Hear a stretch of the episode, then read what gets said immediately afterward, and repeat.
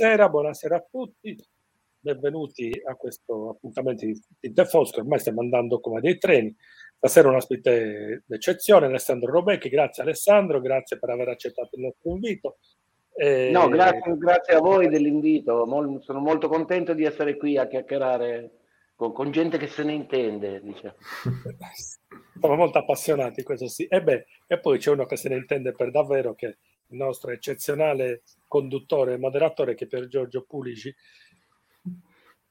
non ha bisogno di presentazioni, sta diventando uno dei più importanti scrittori italiani, è giovane, è sardo, veramente molto bene, lo diciamo con piacere. E è bravissimo. Che sta per uscire un film. sul serio, eh. No, vabbè, beh, siete due, due scrittori che, eh, che amo molto, insomma, non, non lo dico per io volevo soltanto ringraziare chi permette di realizzare questa iniziativa, cioè la Fondazione di Sardegna e il Comune di Olbia, la libreria Ubic, Andrea Baragone che è il mio socio, tra l'altro dell'app e libreria, abbiamo questa importante società, insomma, abbiamo comprato un'app e l'abbiamo trasformata in app libreria. Ecco, questo è il legame societario che ci, che ci lega in maniera indissolubile. E Pier Mario Ricchioni che invece fa il regista e non, non lascio, ovviamente non, non, non, tolgo tempo a voi che avete sicuramente delle cose interessanti e, e, e piacevoli da farci sentire. Grazie ancora a tutti i spettatori, grazie a voi. Rinnovo l'invito a Alessandro a venirci a trovare in presenza. La Sardegna è bella, si mangia bene, siamo in un bel posto. Insomma, Conosco bene. Eh, ci, ci, sono tanti. È un posto che amo molto. E poi ovviamente ringrazio Pier Giorgio che insomma, è, è un po' il, valore, il nostro valore aggiunto di Tinte Fosche perché ecco, senza di lui questa rassegna sarebbe un'altra cosa. Eh, vi ricordo che sabato prossimo eh, ci saranno in presenza mh, Bruno Morchio e, e la, la, sua compagna, che entrambi scrittori di Noir, e poi domenica avremo invece l'appuntamento con, con Massimo Carlotto, sempre in presenza. Eh, lo faremo a Olbia, informatevi e chiedete eh, sulle pagine di Tinte Fosche, così vi daremo tutte le informazioni del caso. Grazie ancora a voi, eh, spero di vedervi presto di persona. Eh, per Giorgio forse un po' più facile quando avrà sistemato un po' di famiglia. E Alessandro, io ti ringrazio ancora, qua la porta è sempre aperta. Buonasera a tutti. Grazie. Buonasera Alessandro, buonasera a tutte le amiche e gli amici che ci stanno seguendo, già numerosi, vedo. In eh, saluto Giuseppe, Federica, Noemi che stanno, che stanno già scrivendo. Mm. Buonasera Alessandro, benvenuto a Tinte Fosche.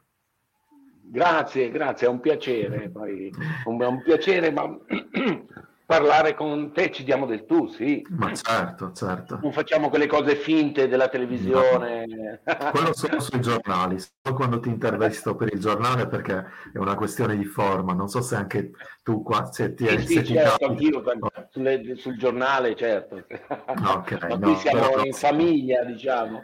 Siamo in famiglia e per me è sempre molto emozionante con te, lo sai, io te l'ho sempre detto perché sono un grande fan, sono un grande fan di Alessandro, quindi questa serata sarà un po' particolare. Noi siamo, abbiamo fatto una bellissima chiacchierata l'anno scorso, eh, presentammo insieme un romanzo che io ho adorato, ragazzi, uno dei migliori noir degli ultimi dieci anni di sicuro, eh, I cerchi nell'acqua, un'avventura con Ghezzi e Carrella, che sono due personaggi straordinari, due sovrintendenti, che sono un po' la costola della squadra investigativa di Carlo Monterossi.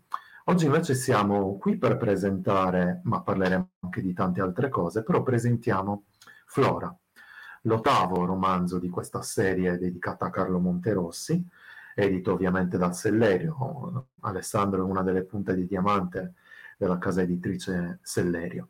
Ehm, ne parleremo tra pochissimo, però intanto ehm, ti porto i saluti di Valeria, Bonalti, Cecilia, Paola, siete già tanti ragazzi. Noemi Maras ti scrive buonasera, ciao da una sarda che ti ha ascoltato a Piacenza. Grazie Noemi, grazie per essere qui con noi. Buonasera Silvana, insomma, buonasera a tutti.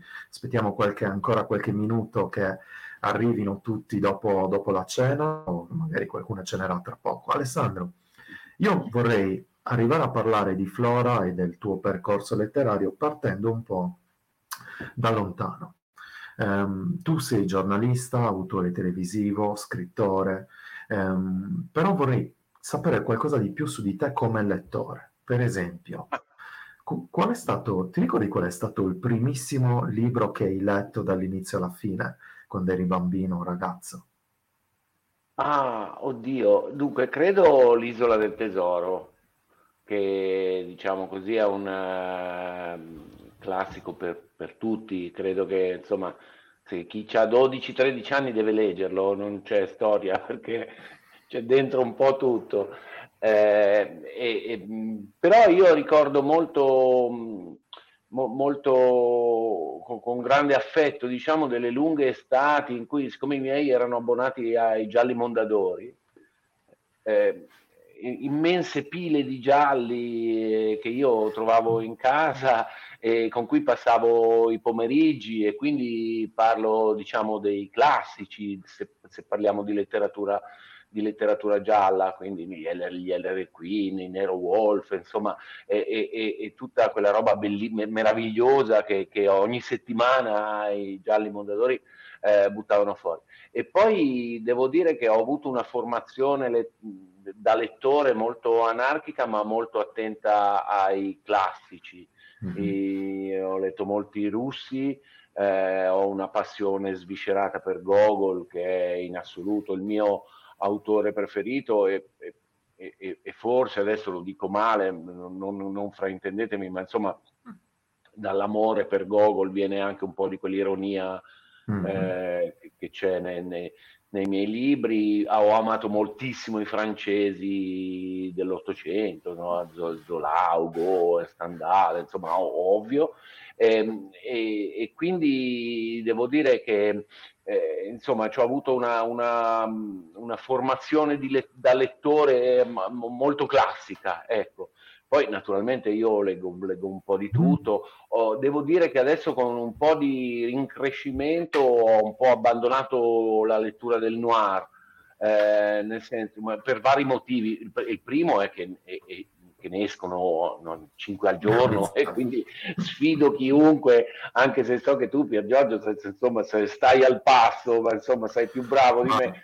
Provo, ma è molto difficile. e poi anche perché, insomma, co- come sai benissimo anche tu, quando si scrive... Eh, ci sono quei due o tre mesi in cui si scrive, poi qualche mese dopo in cui si mette a posto, si sistema, si fa eh, si, si, modificano le cose, si fa il montaggio in cui la lettura di un noir eh, di, di, altri è, è, è sempre un, un, po' spinosa perché uno ha mm, sempre paura di trovarsi dentro mm. delle cose che sta trattando lui, eh, di trovare delle soluzioni simili alle sue, per cui diciamo che eh, ecco, questa cosa, mentre scrivo, mentre scrivo leggo quasi sempre o saggistica o, oppure riprendo in mano i vecchi classici che fa sempre bene, insomma, ecco. per cui magari non, non sono mai aggiornatissimo sulle novità del giallo. Naturalmente anche lì ho i miei autori di culto, io sono un chandleriano di ferro, cioè credo che eh, Chandler sia quello, oltre a tutto quello che sappiamo di Chandler, anche quello che ha, ha messo più in crisi eh, l, l, il discorso sul genere, no? Cioè, mm-hmm. Chandler diceva io eh, potrei leggere un buon giallo anche senza le ultime 20 pagine, eh, che significa appunto che se un libro è scritto bene non ha bisogno di, di, di, di quel colpo di scena enigmistico, no? Alla fine e, e, si può leggere anche solo per come è scritto. Ecco, Chandler mi ha insegnato tantissimo. Senti, se dovessi consigliare invece a una persona magari che non legge, ehm, un libro per amare proprio la letteratura, un libro che per te ha avuto un'influenza talmente forte che ti ha fatto pensare, cavoli, questo avrei voluto scriverlo io, oppure questo me lo rileggerei 50 volte perché, perché, è troppo bello. Se dovessi cooptare una persona che non legge e farla innamorare, un po' come fa il tuo personaggio, il rapitore gentiluomo, no? in Flora, poi ne parleremo, però se dovessi cooptare un non lettore, qual è il libro più bello che, che gli consiglieresti di quelli ovviamente che hai letto tu, secondo il tuo gusto? Ma guarda, io ti dico, ho alcuni libri miei, miei di culto, proprio, cioè io ho un comodino che ormai è una piramide azteca di libri e ogni tanto faccio pulizia lì e vedo che però ci sono quei 4-5 libri che rimangono lì. Eh, no, perché ogni tanto io me li risfoglio, mi, me li vado a rivedere. Io direi a uno che non, non ha il libro come un oggetto, diciamo, quotidiano, di leggere assolutamente i racconti di Pietro Burgo di Gogol, eh, mm-hmm. perché sono, sono co- semplici, corti, non c'è bisogno di, eh, di essere dei, dei, dei, dei, grandi, essere colti, di essere, insomma, eh, e, e, ti catturano immediatamente. Eh, poi c'è un libro che io adoro, che, che, però è un po' più difficile, che è Berlin Alexanderplatz di mm. Alfred Döblin, che è un libro bellissimo, che si muove, che, che, che racconta una Berlino degli anni 30 eh, viva. Cioè, tu leggi queste pagine, sai i percorsi dei tram, le vie, la, insomma, sembra di essere là. Eh, è una lettura un po' più complicata, forse non lo consiglierei a un non lettore, però devo dire che se uno si fa tirare dentro, diciamo così, eh, poi non esce più e quindi può essere, quello può essere un libro che ti cambia un po' i parametri. Insomma. Splendido, grazie, grazie Alessandro. Ah, naturalmente ci metto tutti i, i, i Simenon del mondo, eh. eh, come dire, se vi capita un Megre, comunque quella lì è roba buona, qual, qualunque sia. Ecco. Senti, facciamo uno step um, un po' più avanti. Quindi tu abbiamo detto giornalista, autore mm, di riviste di cuore, mm. autore televisivo dal 2007 per Crozza. Um, quando poi hai deciso di, di darti insomma alla, alla letteratura con uh, Dove sei stanotte? Dove sei stanotte credo che sia del 2015. No, la canzone è stato il primo. No, hai ragione. La canzone, ok. E siamo nel 2014. 14. Um, la decisione di darti al poliziesco è stata mh, una decisione naturale, in qualche modo, nel senso hai seguito quelle che erano le tue profe- propensioni di lettore o, mh, o, c'è stato un ragionamento particolare, era un genere che ti permetteva di raccontare alcune cose? Com'è, com'è nata la, la, l'idea di darsi un po' al poliziesco, anche se il tuo poliziesco è molto particolare? Ma senti, allora lì è, è sempre difficile trovare un, un, un, un, punto di una linea da cui si è partito, no? Sai che non è come i 100 metri che c'è una linea e si parte, è una cosa eh, un po' strana. Io devo dire questo, che io faccio il giornalista, insomma, sono professionista dall'82, quindi ormai sono 40 anni, anzi l'anno prossimo festeggeremo i 40 anni. Diciamo. E devo dire che con, con, tutto il male che penso del giornalismo, che, che tutti pensiamo, insomma, del, sono d'accordo su tutto, eh, un, un, vantaggio grosso, secondo me, un, un piacere che mi ha dato quel lavoro lì, che adesso faccio un po' sempre meno, è, è, è di disciplinarti sulla parola scritta. Eh, cioè eh, non, eh, bisogna avere presente che, che, che, scrivere non è come parlare, eh, che, che, però, che, però, può assomigliargli, che però può avere delle assonanze anche con una lingua che capiscano tutti, che sia chiara per tutti. E, e io credo che in 35-40 anni di quel lavoro lì non, non ci sia stato, a parte qualche che domenica e, e, i giorni di Natale, diciamo così, non ci sia stato un giorno che io non ho scritto almeno 20 mm. righe, 30 righe, o un pezzo, un pezzo grosso, un pezzo piccolo, e, e, e, l'ho, e l'ho fatto un po' per tutto, ho fatto i quotidiani, i settimanali, i mensili, la radio, la televisione, e ogni, ogni mezzo ha naturalmente la sua eh, specificità, però ho, ho, questo non toglie che, che, che, ci vuole del rispetto per, per la parola mm. scritta, no? eh, bisogna maneggiarla bene, poi il giornalismo ti insegna anche una duttilità, nel senso tu devi scrivere 50 righe, lo sai come poi non, non c'è la foto, devi scriverne 80, No, no, non è che ne allunghi, no? non è che ne aggiungi 30, è che devi, devi ricomporre tutto. Eh, insomma, se lo fai bene, se vuoi, se vuoi, farlo bene, devi far così. E quindi a un certo punto, eh, come dire, dopo tanta disciplina, eh, secondo me, eh, come dire, per uscire un po' dalle regole bisogna conoscerle alla perfezione prima. Eh, e, e, quindi a un certo punto io ho sentito che, che, che maneggiavo abbastanza bene, insomma, eh, come dire, che mi trovavo a mio agio davanti a una tastiera de, del mio Mac e, e al tempo stesso eh, mi è venuta la voglia di costruire un testo più complesso, un testo più articolato, eh, con dei montaggi, con delle cose che succedono prima, dopo, eccetera, eccetera.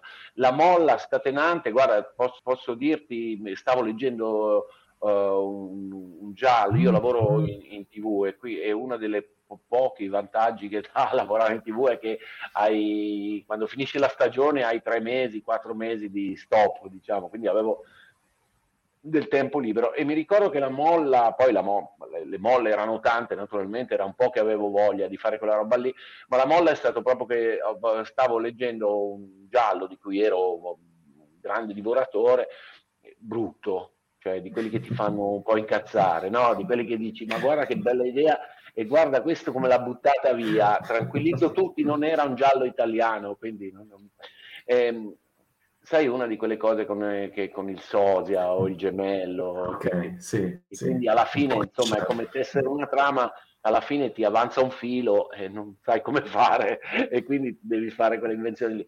E questo mi disse, ma no, cioè, cioè mi fece dire, ma, ma, ma, no, ma no, porca miseria, cioè, perché buttare via una cosa così?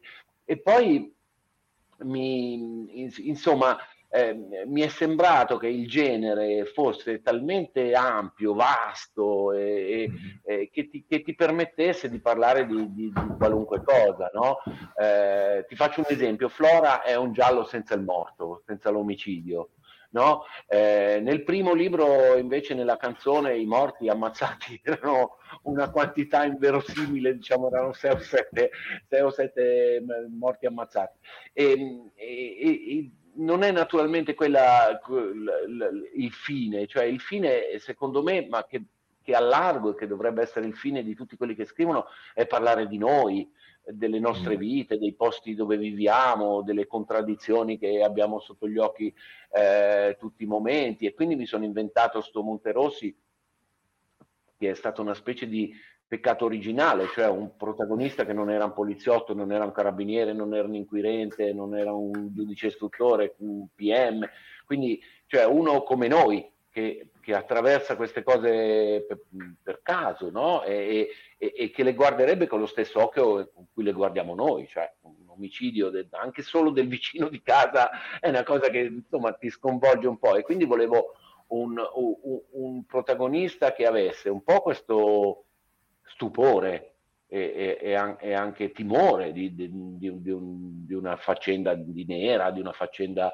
brutta, violenta, con l'omicidio, eccetera, eccetera. E al tempo stesso però che avesse un senso di giustizia, come dire, a prova Molto di cui sì. volesse andare a vedere chi, chi, ha sbagliato e chi no. Infatti Monterossi, anche quando è un po' laterale, come, ne, come ne, ne, nei cerchi nell'acqua che hai, che hai citato prima, è, è, sempre quello che ha un po' in mano il dossier etico-morale della faccenda, no? Cioè lui, tutto il racconto è filtrato attraverso quello che, che pensa lui, che vede lui, che, le sue considerazioni.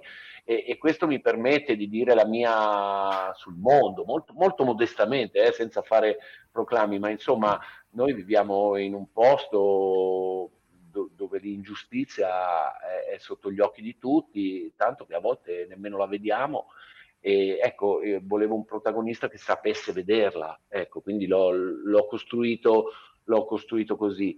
Eh, poi, co- come, come, sai benissimo, che è una cosa che que- quelli che scrivono con- confessano raramente, però io insomma non ho questo problema, faccio un po' fatica a rileggermi perché ogni volta che mi rileggo mi dico porca miseria, ma questo paragrafo poteva essere scritto meglio, eh, qui, po- qui, potevo fare qualcosa di più. Adesso sono usciti in Francia sia la canzone che lo so, sai perché ci siamo visti anche a Colombia, certo. al festival e, e, e quindi ho, ho, ho riletto un, un, po' di cose e, e, sì, la mia reazione è sempre quella, porca miseria, se, se avessi avuto due mesi, se avessi avuto due mesi in più l'avrei fatto meglio, ma naturalmente è una cosa che ti viene con gli anni, con la pratica, impari dei trucchi, insomma, devo dire che del mio Monterossi sono abbastanza contento perché si è, lo, si è saputo adattare a molte situazioni diverse. Guarda, a proposito di quello che dicevi, c'è una, uno scrittore sudamericano che diceva che i libri non si finiscono, si abbandonano. Proprio per quello che dicevi tu, cioè se uno dovesse finirli non li finirebbe mai perché c'è sempre un qualcosa da correggere, c'è sì, sempre una che c'è quella, che può girare c'è meglio. Quella settimana, no? C'è quella settimana maledetta nell'anno che è quella in cui devi consegnare, cioè eh, per quanto tu abbia tirato in lungo glielo devi dare e siccome sai che in quel momento lì come dire, è un passaggio, nel senso che quello che hai scritto non è più solo tuo, finisce in mano a tutti. E poi la mia linea è che quando un libro è fuori, sta in libreria, è di, non è più mio, è di tutti, ognuno lo capisce come vuole, ognuno lo vive come vuole, quindi totale libertà di interpretazione, di critica, di, cioè, e, e, e quindi c'è un po' il distacco, insomma, ti spiace, non lo vorresti mollare, ecco. poi, poi, sei costretto a farlo. Per cui sì, in quel momento lì, quando quando il libro non è più tuo ma diventa di tutti, è un momento un po' beh, bellissimo, eh? però un po' doloroso. Insomma. Allora, io sto leggendo un po' tutti i commenti, adesso, adesso ci, ci, arriviamo ragazzi. Intanto vi dico che eh, in questa serata, nel link che troverete tra pochissimo in sovrimpressione, è possibile acquistare Flora. Um, se voi um, indicherete la libreria Ubic di Olbia, avrete uno sconto del 5% sul, sul romanzo e vi ver- verrà spedito a casa senza pagare le spese di spedizione. Quindi in qualche modo stiamo rivaleggiando contro, contro Amazon, vi stiamo Amazon. dando le stesse... Comprate i libri alla Ubic di Olbia, non solo i miei, tu, tutti i libri che volete. Tutti i libri, aiutiamo le, le librerie fisiche perché ne hanno, ne hanno proprio bisogno. Allora, eh, come giustamente diceva Basilio, oggi è, una, è, stata una coincidenza molto particolare, molto fortunata questa nostra presentazione, perché proprio oggi è stata pubblicata la data d'uscita della serie televisiva, finalmente c'era grande curiosità, sul Monte Rossi. Dal 17 gennaio la potrete vedere su Amazon Prime e quindi la domanda, Alessandro, è, è d'obbligo. Eh, intanto ti chiedo com'è stata questa esperienza, se hai già visto tutte le puntate, se hai in, qualche modo collaborato alle sceneggiature, ai soggetti di puntata, se hai visitato il set e cosa, cosa ne pensi, com'è, com'è stata questa esperienza, cosa ci dobbiamo aspettare da questo Monte Guarda, io, come dire, come lo, è un'esperienza che ho fatto partendo con, con, come comprensibile, diciamo così, con, grande gioia ma anche grandi timori perché vale il discorso di prima di quando un libro non è più tuo perché è del pubblico, no? E tu sai che scrivere è una questione, diciamo così, privata, intima, cioè io non, sa, non sarei mai capace di scrivere a quattro mani, per dire, già litigo con le mie due, ecco.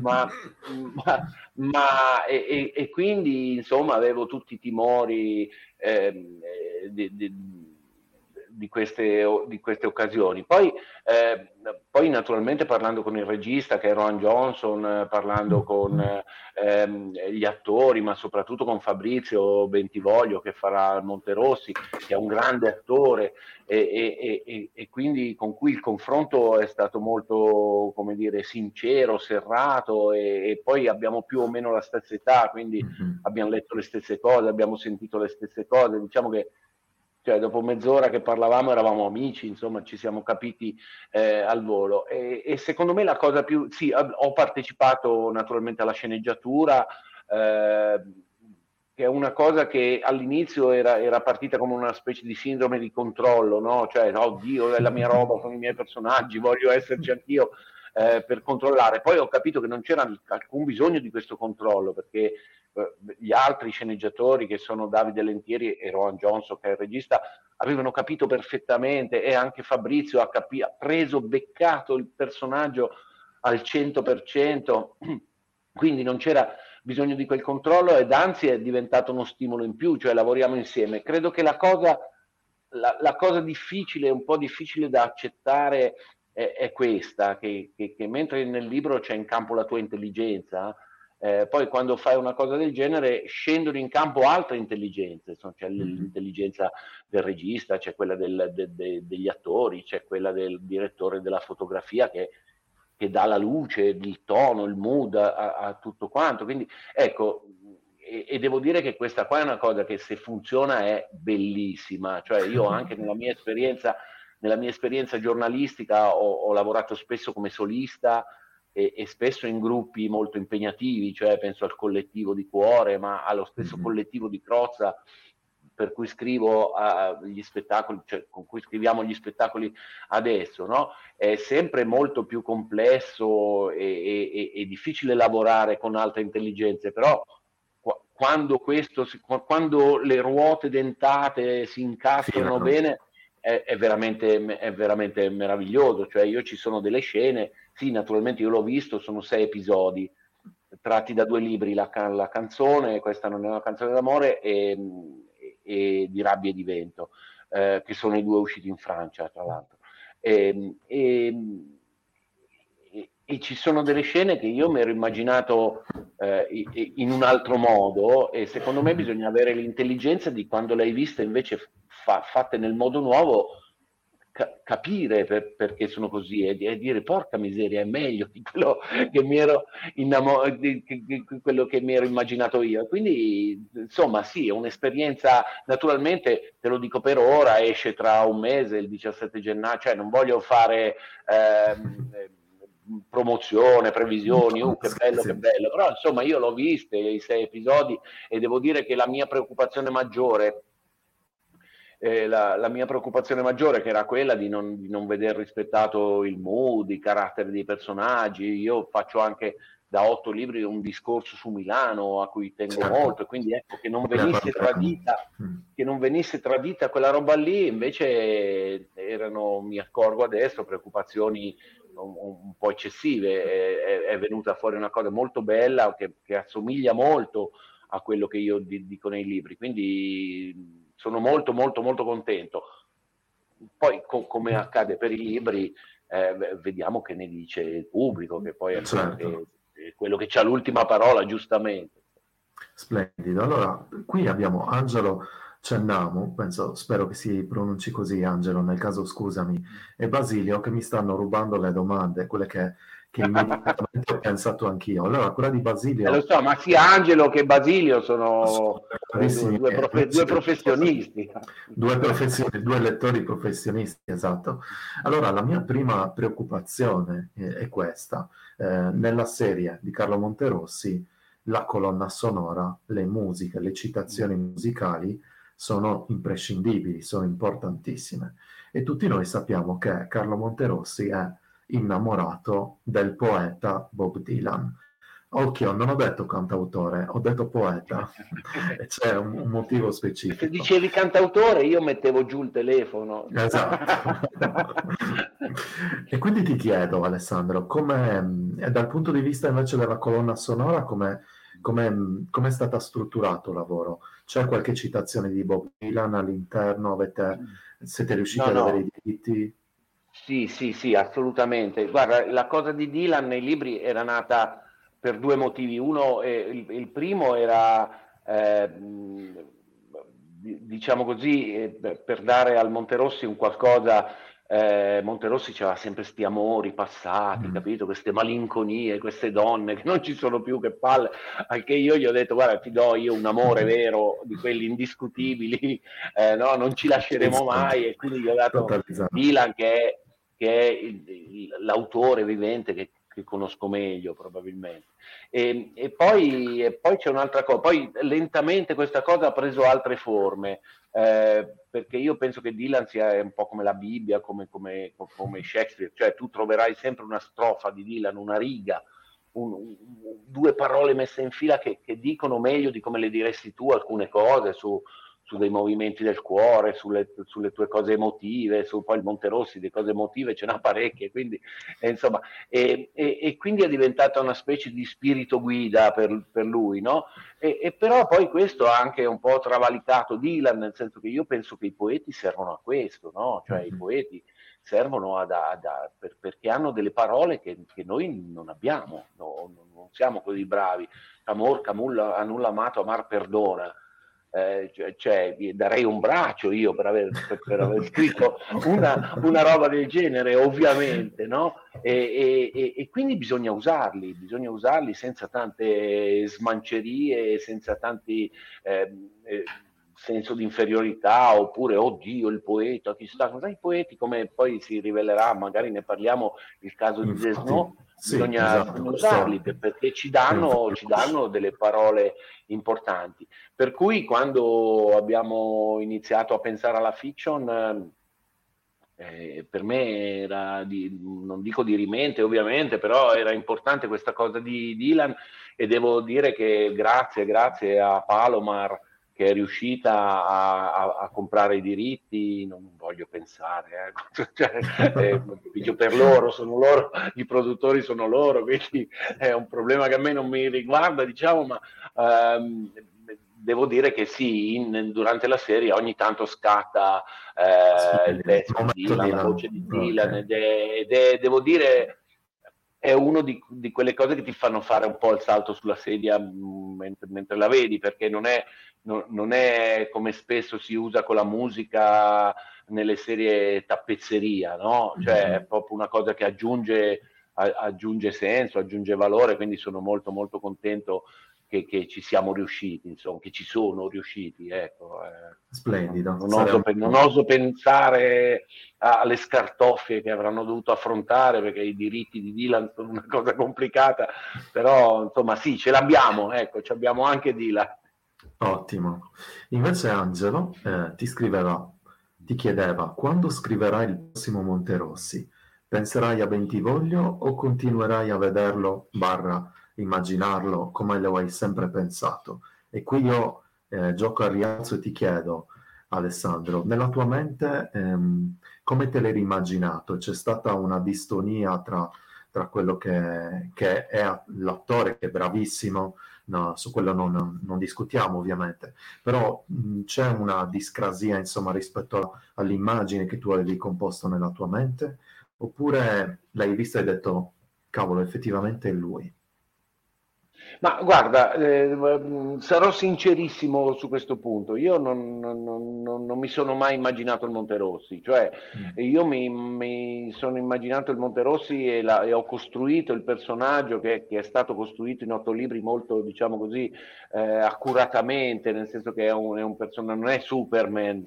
Eh, no. quindi ha tante sfaccettature, ha le sue delusioni, i suoi piccoli entusiasmi, soprattutto la, la sua cifra, devo dire, è il blues, è, è, è la malinconia, insomma, in qualche modo. Eh, che, che, che, tra l'altro è un, che, non è la nostalgia, è molto diverso, quindi è un sentimento che a me interessa molto. Quindi, e la faccia, ti, ti dico la verità, davvero non, non, non, non, avrei, non me la sono immaginata, non esiste una descrizione fisica del Monterossi, mentre di altri personaggi sì, e, e, e c'è, questo, c'è, questa questione dell'età, vedo che molti dicono ah me l'ero immaginato più giovane, eccetera, eccetera, Forse, forse sì, ma non, non, molto più giovane, perché altrimenti non potrebbe avere quel potere che ha nel mondo della TV. Quindi, tu, se non sbaglio, correggimi Alessandro, se vado a memoria, però tu, se non sbaglio, in uno dei primi romanzi l'hai descritto come un cinquantenne, un poco sì, più Sì, esatto. Me lo, me, lo, me lo, immaginavo un cinquantenne in forma, diciamo, ma insomma, eh, che, che, fa quel lavoro lì e questo è anche un po' accreditato dal fatto che ha dei, dei, dei, dei sottoposti, cioè ha della gente che lavora mm-hmm. per lui, ha della gente che lavora eh, con, con, lui, assistenti, amici come Falcone, come Nadia nel primo libro, eccetera. Quindi insomma non giovanissimo, però devo dire che questa cosa non, non è che mi ha turbato tanto perché...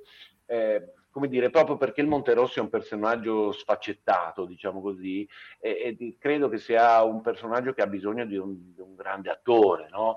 Mm-hmm. E, e, e, appena do, dopo dieci minuti che parlavo con, con, Fabrizio, che ha letto i libri, che ha letto le scene, ovviamente le sceneggiature, che, ne ha, che, ha, che ha preso il personaggio e che è anche un attore molto bravo che lavora in levare, cioè nel senso che a volte un sorriso, una smorfia valgono più di una, di una battuta scritta, diciamo così. E lui questa cosa qua la sa fare perfettamente, sa montare in modo perfetto questo mix di timore, curiosità, senso di giustizia e, e, e quindi non, non, c'è stata quella cosa lì. Eh, quando l'ho visto girare una scena, parlare col poliziotto Ghezzi oppure con, con, con Nadia, eccetera, eccetera, ho detto è lui, insomma, cioè, no, non, non, ho avuto, non ho avuto, oddio, no, è troppo alto, è troppo basso, c'hai baffi, non c'hai baffi, capito? Eh, quella roba lì. No, eh, no, devo dire che la mia preoccupazione era che si tradisse il personaggio, invece Fabrizio è perfetto, lo dico prima, nel senso che non, in tempi non sospetti. Eh, Senti, però, aspetta, ha, ragione, ha, ha ragione Angelo, ha ragione Angelo ed è una cosa che ho pensato anch'io, io sto scrivendo il libro nuovo, quindi eh, quel problema lì me lo, me lo, sono già posto. E devo dire che proprio grazie alla bravura di Fabrizio e al suo incastrarsi perfettamente con il personaggio non, non ho avuto grandi problemi non mi ha né ostacolato e, e, quindi non ho scritto un Monterossi Bentivoglio, diciamo così, mm-hmm. e, no, e, no, non mi ha nemmeno, non mi ha nemmeno cioè è, è, è, talmente in scala uno a uno Fabrizio con il mio Monterossi che non ho avuto bisogno di, di, di, di fare dei trucchi particolari. Poi, eh, insomma, si sa com'è con, con con la fiction, cioè Montalbano nei, nei primi Camilleri era alto, alto con i baffi e, mm-hmm. e so, solo, no, solo, noi italiani ci immaginiamo Megre grasso perché lo fece Gino Cervi, ma nei libri, nei primi soprattutto Megre non è, non è, non, non, non è non Gino è Cervi, esatto. però, però, poi è diventato Gino Cervi, insomma, quindi eh, cre- credo sì, che sia un, un Forse è più, di... di... è più, un problema di percezione poi dei, degli spettatori e dei lettori, no? più che dell'autore. L'autore ehm, sì, è credo ovviamente... sì, ma credo che sia un meraviglioso atto di cannibalismo reciproco perché il Monterossi ha mangiato un po' di Bentivoglio e Bentivoglio ha mangiato un po' di Monterossi e, e, e, e guarda però io te lo dico da uno che scrive cioè è una, è una magia vera eh cioè, quando vedi una scena diventa letteratura. diventa meta letteratura in qualche modo. Senti, una domanda simpatica di, di Luca e poi ce n'è una di Daniela che una simpatica. No, no, no. Una di Daniela Camminata che dice eh, Monterossi è Robecchi, quindi credo che tu qualche volta abbia avuto questo problema, cioè il tuo alter ego viene percepito, cioè tu vieni percepito come in qualche modo Monterossi, quindi quasi che Monterossi sia un tuo alter ego. Oddio, non lo so se questa cosa... Eh, Io ti posso dire, avendo parlato con altri tuoi estimatori, sì, c'è un po' questa, questa idea. Non so, se, non so, se, questa cosa mi farebbe piacere, o, o, se, o, o, se, potrebbe far piacere a Monterossi, non so. Eh, dunque, no, devo dire che allora io sono assolutamente convinto che tutto quello che noi scriviamo contiene dell'autobiografia, no? Ma dalla lista della spesa in su tu, tutto quello, anche quando noi lasciamo i bigliettini sul frigo per la moglie, diciamo che già, è, è, già autobiografia. Però no, di, è, allora, mettiamola così, facciamo più o meno lo stesso lavoro, nel senso che facciamo l'autore televisivo, lui di una televisione che non c'entra niente con quella che faccio io, però io ne conosco un po' i meccanismi, conosco i meccanismi mm-hmm. mentali di chi fa quel lavoro lì, no? Ehm, e, e, ne conosco il cinismo e, e, e, quindi per specchio riflesso anche il rifiuto del cinismo, no? che, ogni, che ogni tanto prende quelli che fanno televisione, soprattutto le brave persone, garantisco che ce ne sono, anche in quell'ambiente lì. Eh, io sono un po' meno chic del Monterossi, è un po' più radical, il Monterossi è meno radical, è un po' più chic, probabilmente non andremo d'accordo su mm. tutto, eh, però diciamo che abbiamo delle, abbiamo delle basi comuni molto solide. Cioè avete delle abbiamo... similarità. Per esempio, fammi indovinare, avete una similarità, cioè avete dei gusti affini per i liquori, per il whisky? sì, no, bene, ma tutti, quei...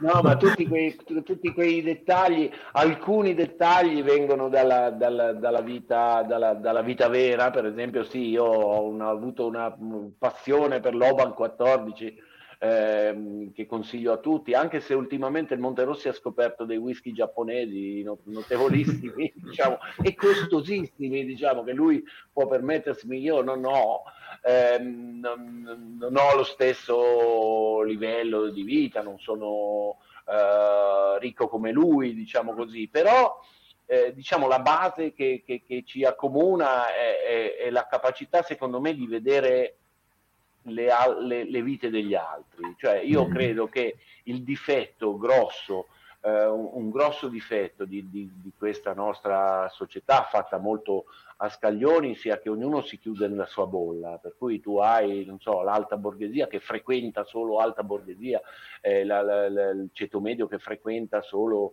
eh, gente con, come lui e quindi non, non, non, si guarda più intorno, non vede più le differenze. Ecco, io credo che sia io che il Monterossi abbiamo questa capacità di, di, di, di guardare ne, nella città, nelle vite degli altri, nella società, eh, eh, t- tutte le diverse sfumature. Monterossi è uno che si trova benissimo a suo agio nel suo salotto con i divani bianchi, eccetera, eccetera, eh, però è capace di guardare le vite di quelli che non ce la fanno, che fanno mm-hmm. fatica, a cui è andato storto, storto è una, è una persona molto empatica e questo probabilmente è la ragione anche del suo successo a livello autoriale come autore TV nel senso lui è l'autore, il creatore di Crazy Love, no? il, sì, questo sì, programma sì. Che, ha, che, ha, lanciato Flora, che ha, che ha, lanciato in qualche modo la, la grande TV del, del, dolore, lui la chiama in maniera un po' diversa, la grande fabbrica della merda, però probabilmente aveva quella sensibilità, sapeva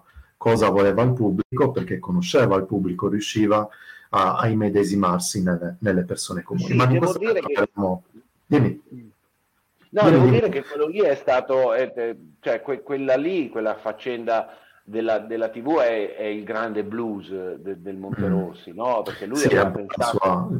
a un'idea quasi romantica, non so se ti ricordi sì. comizi d'amore di Pasolini, cioè di parlare con la gente normale, di, di, di raccontare le vite della gente normale, ma Purtroppo quando quella roba lì finisce nelle mani della TV commerciale vuol dire soldi, vuol dire soldi tanti, eh, vuol dire ascolti molto alti e quindi come dire è, è, quasi naturale che si vada verso una pornografia dei sentimenti.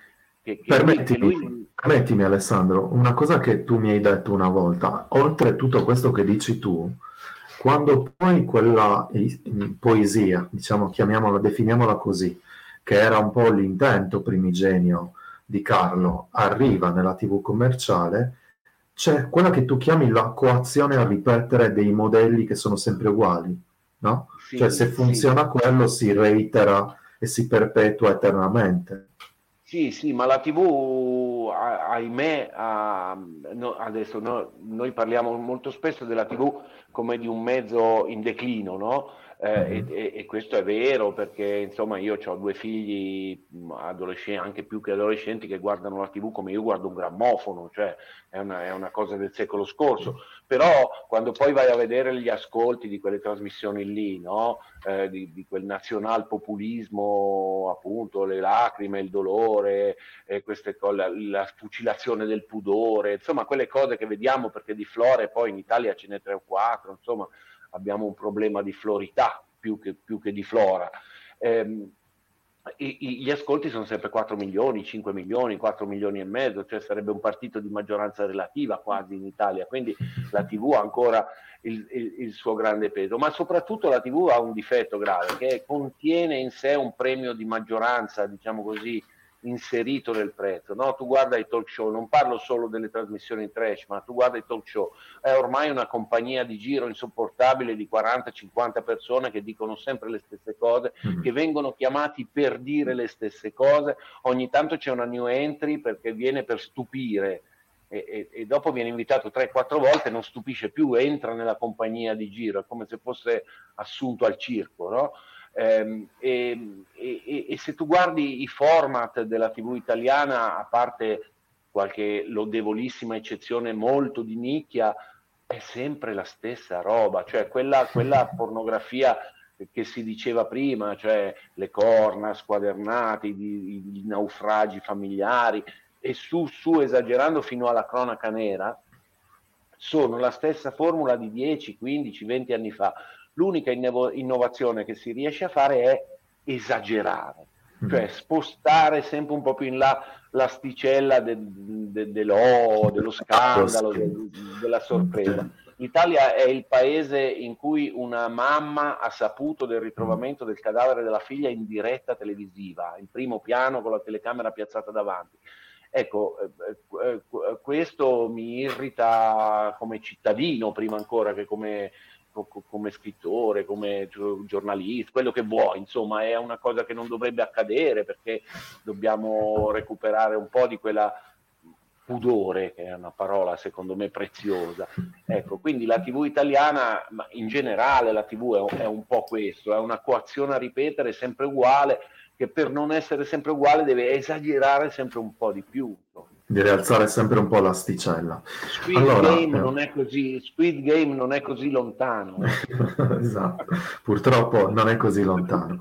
Allora, prima di andare avanti, io vi ricordo che al link che trovate in sovrimpressione tra qualche secondo potete acquistare Flora, l'ultimo romanzo di, di Alessandro, scontato del 5%. Se indicate la libreria Ubic di Olbia, vi spediranno il libro a casa e non pagherete le spese di spedizione. Quindi cercate di, di aiutare questa libreria che sostiene questo festival, questa rassegna, ci permette di avere ospiti eh, di altissimo livello come Alessandro. Alessandro, una domanda secca, quindi sì o no? Uh, Luca ti chiede, in Monterossi, Luca chiederebbe a Monterossi se si è vaccinato. Sì, sì, sì. sì, sì forse anche quasi in terza dose, vista, vista l'età. Invece c'è una domanda. Esatto. c'è anche una domanda interessante di Coco che ti, che ti chiede, ti domanda: ti piacerebbe scrivere qualcosa fuori dal genere? un romanzo storico, un romanzo bianco, un libro di cucina addirittura. no, escluderei il libro di cucina, diciamo così, perché proprio non, non, sono, non sono, portato. Ecco, diciamo. No, eh, guarda, eh, non so come dire, è una domanda difficile perché è una domanda trabocchetto questa, eh, io, caro Coco, cara Coco. No, il problema è questo, che mh, sì, eh, ti, ti rispondo, rispondo a Coco con una frase di uno scrittore che io amo moltissimo, che è Sergei Dovlatov, che, dice, che, che, diceva noi in Unione Sovietica abbiamo così tanto rispetto degli scrittori che io esito a definirmi tale. Eh, cioè eh, è vero, mi piacerebbe, sì, certo, ci ho pensato a uscire dal genere, eh, per, però non è così semplice, cioè non è che levi il morto e stai fuori dal genere. Eh, intanto bisogna avere delle cose da dire e io devo dire che la prima cosa che mi pongo lì quando mi metto a, a pensare a un libro nuovo è, è cosa voglio dire, cioè do, dove vogliamo andare. Per esempio, che ne so, Follia Maggiore era un libro sul rimpianto, mm-hmm. che è un sentimento che a me interessa molto. Eh, I cerchi nell'acqua era un libro sull'impossibilità di fare giustizia, per esempio. Mm-hmm. No? Anche Torto Marcio era un po' su, su, sulla, sulla, differenza tra giustizia interiore e, e la giustizia dei tribunali. E, e quindi sì, credo però che allora io leggo molto eh, anche narrativa contemporanea e, e, e, trovo che si parli molto del, del, dello scrittore e poco di noi. Io mm-hmm. credo che un libro dovrebbe parlare di noi e, e quindi diciamo che lo farò quando, quando e se avrò un'idea abbastanza forte da sostenere quella roba lì. Per il momento mi limito a mh, stirare, diciamo così, un po' i, i, i termini del genere. No? Eh, stiamo giocando con un, con un, genere che non ha confini. Eh, in cui puoi mettere dentro Zola, Dostoevsky, eh, Gadda, esatto. eh, Scerbanenko, cioè ci, ci puoi mettere dentro, sì, sì, ci sì. puoi mettere dentro di tutto. E quindi secondo me il gioco che, che, che, stiamo un po' tutti tentando di fare, poi chi più, chi meno, chi ci riesce di più, chi di meno, ma, ma comunque è, è un grande gioco, è quello di eh, come dire, inserire, ri, rispettando i, i, meccanismi di un genere, inserirci delle altre cose. No, tu Pier Giorgio sai benissimo che quando si vuole fare un complimento a un giallista gli si deve dire è più di un giallo. No? eh, ecco, eh, ecco, in quel è più e, e nella misura, nella qualità, nella, nella, sapienza di quella è più, secondo me si misura eh, la, la, la, la, bravura poi di un autore, naturalmente parlo degli altri, non, non, non di me, che non sarebbe giusto. No, però, allora, facciamo io così. tento di eh. ispirare quel genere lì. Eh. Ne parlo io di te, perché in, in qualche modo ne sono titolato in qualità di presentatore oggi. Allora, per rispondere a Coco, per rispondere anche a tutti gli altri, eh, le altre amiche e amici che hanno fatto più o meno la, la stessa domanda. Allora, ehm, Alessandro lo fa già questo, nel senso definirlo uno scrittore di genere sarebbe molto molto riduttivo. Eh, vi spiego perché. Intanto dal primo romanzo a questo, l'ottavo, c'è una contronarrazione della città eh, c'è una contronarrazione di Milano. Milano viene raccontata soprattutto dai media, dai quotidiani, dalle riviste come una città mm, super avveniristica, in parte lo è, come una città perfetta che attira tanti capitali, ogni settimana c'è qualcosa, la settimana del mobile, la settimana della moda e così via. Um, quindi, vista un po' da, mh, dall'esterno, sembra una città dei sogni, una sorta di Los Angeles, una mecca della felicità e del tutto funziona, tutto è perfetto. In realtà, leggendo i romanzi di Alessandro, ehm, ci si accorge che ci sono diverse Milano che vanno a velocità molto diverse. È innegabile, cioè ci sono i grattacieli, c'è City Life, eh, ci, ci, sono mh, delle realtà che funzionano benissimo, eh, che fanno sì che Milano sia la città più europea d'Italia. È verissimo. Però ci sono anche delle situazioni di estremo degrado, ci sono delle... Dillo tu Alessandro, che lo direi sicuramente meglio di me. Guarda, io, come dire, il, il mio ra- racconto di Milano, che è un fil rouge negli otto libri, sono tutti ambientati a Milano, quindi eh, d'altronde io sono, ho sempre vissuto qui, insomma è il, è il, mio posto nel mondo, poi ma brutto, ma bello, brutto, non, non, non, so, ma insomma io sto qua. E, ed era anche una rivendicazione... Eh, per fare un po' di giustizia dei luoghi comuni di, di, questa città, che forse mi scuso con chi ha già sentito questo discorso, però insomma negli anni 50-60 è stata una città che è stata raccontata, è stata raccontata meravigliosamente, penso a Testori, lasciamo stare Gadda che è un altro pianeta, ma insomma penso a Testori, il Bianciardi della vita agra, Scerbanenco nei gialli, ci metto anche Iannacci, ci metto anche Dario Fo ovviamente, cioè tutte, ecco, dagli anni 80 in poi c'è stata una deriva deriva per cui Milano è diventata solo la moda, il design, belle macchine, belle donne, vetrine, Monte Napoleone, il quadrilatero della moda, insomma è diventata un po' una macchietta di se stessa. Io quando vado a presentare i libri al sud faccio fatica, adesso questa esagero, ma insomma a, a, spiegare che qua non siamo tutti designer o, o modelle, non abitiamo, che non abitiamo tutti nel bosco verticale, che c'è, che c'ha 40 appartamenti, noi siamo 2 milioni. Ehm, e, e, quindi e, e, non voglio neanche però fare il giochetto appunto i quartieri alti, Monte Napoleone e poi c'è il Bronx, c'è, c'è anche no, il Bronx. No. Però sì. c'è anche una, un semicentro, una periferia più che decorosa e la colonna spinale eh, la, la, de, de, de, della città è una piccola media borghesia colta, rispettosa delle regole, eh, sempre un po' timorosa di scivolare verso il proletariato, eh, quindi, quindi, è una città e poi soprattutto eh, ci sono due fattori che, che, cam- che, che, regolano questo discorso. Il primo è che è una città piccola. Eh, in 20 minuti di metropolitana la attraversi, non è come Roma che ci metti tre ore. E questo fa in modo che le diseguaglianze, le differenze siano a portata di mano, cioè basta mm-hmm. scendere alla fermata dopo della metropolitana e tu sei in un altro mondo, proprio eh, con differenze di classe, io ci tengo a questa parola novecentesca, però che sono diventate anche antropologiche, cioè al Giambellino non si mangia, non si parla, non ci si veste come in corso Magenta, ovviamente. E, e l'altro, mm, l'altro fattore eh, è, che, è, che, è, una città colpita duramente dai luoghi comuni, no? Milano è grigia, eh, Milano si lavora e basta, eh, anche questo non è più vero da, da, tanti anni. E credo che la grandezza di quegli autori là, ma metto Scerbanenko che conosciamo tutti perché, perché fu, fu, proprio quella di scrivere in un momento di grandi luci, cioè il boom economico, tutti ottimisti, tutti cam- diventeremo tutti ricchi, sarà tutto bellissimo, e di individuarne le ombre.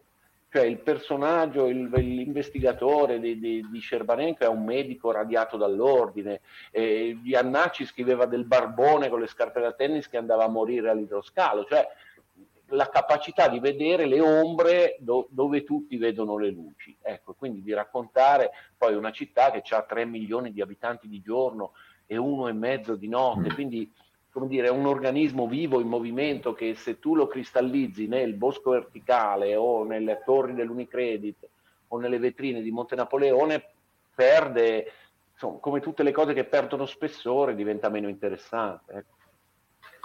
Splendido. Allora, um, leggo qualche commento. Io ho delle domande adesso su Flora, dobbiamo dire due cose su Flora, però Fabriana Flore ti scrive Monterossi è palesemente ricchissimo, ma non lo ostenta, anzi tiene un profilo basso e, risu- e queste cose lo fanno risultare simpatico. Non mi vengono in mente altri personaggi con queste caratteristiche, è vero.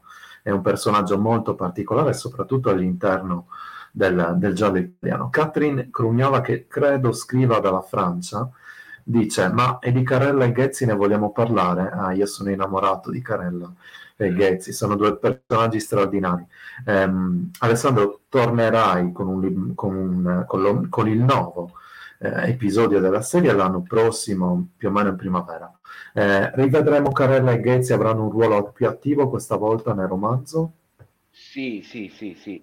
No, ci saranno perché però voglio spiegare questa roba di, di Carelle Ghezzi che vanno e vengono, ma anche del Monterossi che va e viene, perché nei cerchi dell'acqua c'era molto poco. Forse, eh, guarda, ti, ti interrompo e ti dico, magari riesci a rispondere anche alla domanda con questo discorso di Basilio, che ti chiede, Alessandro, qual è il tuo rapporto con la serialità? Tu hai un personaggio principale, ma a turno l'occhio di bue si sposta sui comprimari, giustissimo.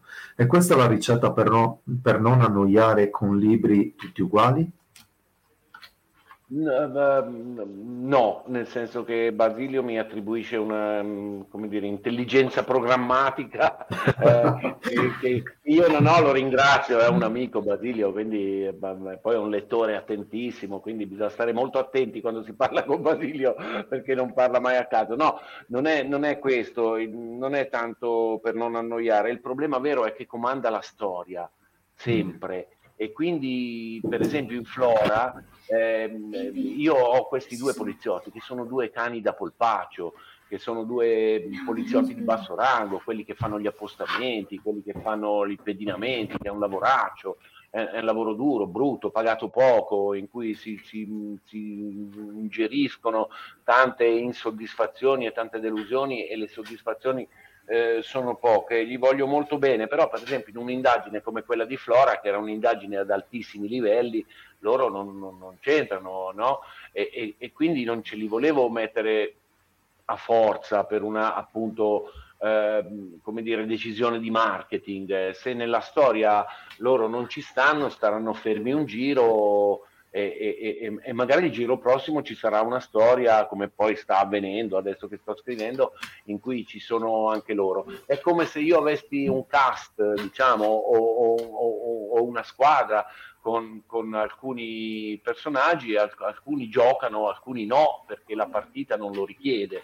E, e devo dire che io li amo molto Ghezzi e Carella perché mi permettono sempre di vedere le cose da un'altra angolazione, cioè di quel peccato originale di cui parlavamo prima di aver scelto uno che non è un inquirente come protagonista, il problema poi è quando c'è il morto per terra arrivano gli inquirenti veri, devono arrivare i poliziotti, eh, quelli veri. Questo mi permette di guardare le vite degli altri da, da diverse angolazioni l'angolazione di quello che vuole chiudere l'inchiesta, l'angolazione di quello che vuole prendere il cattivo, ma anche l'angolazione del Monterossi che è il capire perché sono successe certe cose, quali sono le motivazioni per un delitto. Quindi diciamo che i miei, i miei sbirri mi servono da specchio un po', no? E, e io li amo molto e, e, naturalmente proprio perché li amo molto li tengo fuori, per esempio, da, Flor, da, da storie in cui non, non sarebbero a loro agio, non è il loro mestiere. Insomma. Però la risposta è sì, nel prossimo libro ci saranno. Sì. Allora, eh, io mi fanno cenno che dobbiamo chiudere, quindi saluto Alessandro perché abbiamo sforato il tantissimo tempi. perché avrei chiacchierato ore perché tu sei sempre molto interessante. Grazie, Grazie Alessandro, sei stato carissimo. Io ringrazio tutte le persone che ci hanno seguito e vi invito a comprare Flora al link che troverete in sovraimpressione. Alessandro, sei stato generosissimo, grazie per il tuo tempo. Grazie, grazie a voi. Di vedere Flora eh, e gli altri romanzi in tv dal 17 gennaio, mi, mi raccomando. Grazie di cuore Alessandro. Grazie mille e quando capiterà dal vivo molto volentieri. Ancora di più per me, sarà un privilegio. A presto ciao, ragazzi. Ciao a tutti. Ciao. Ciao ciao ciao. ciao. ciao.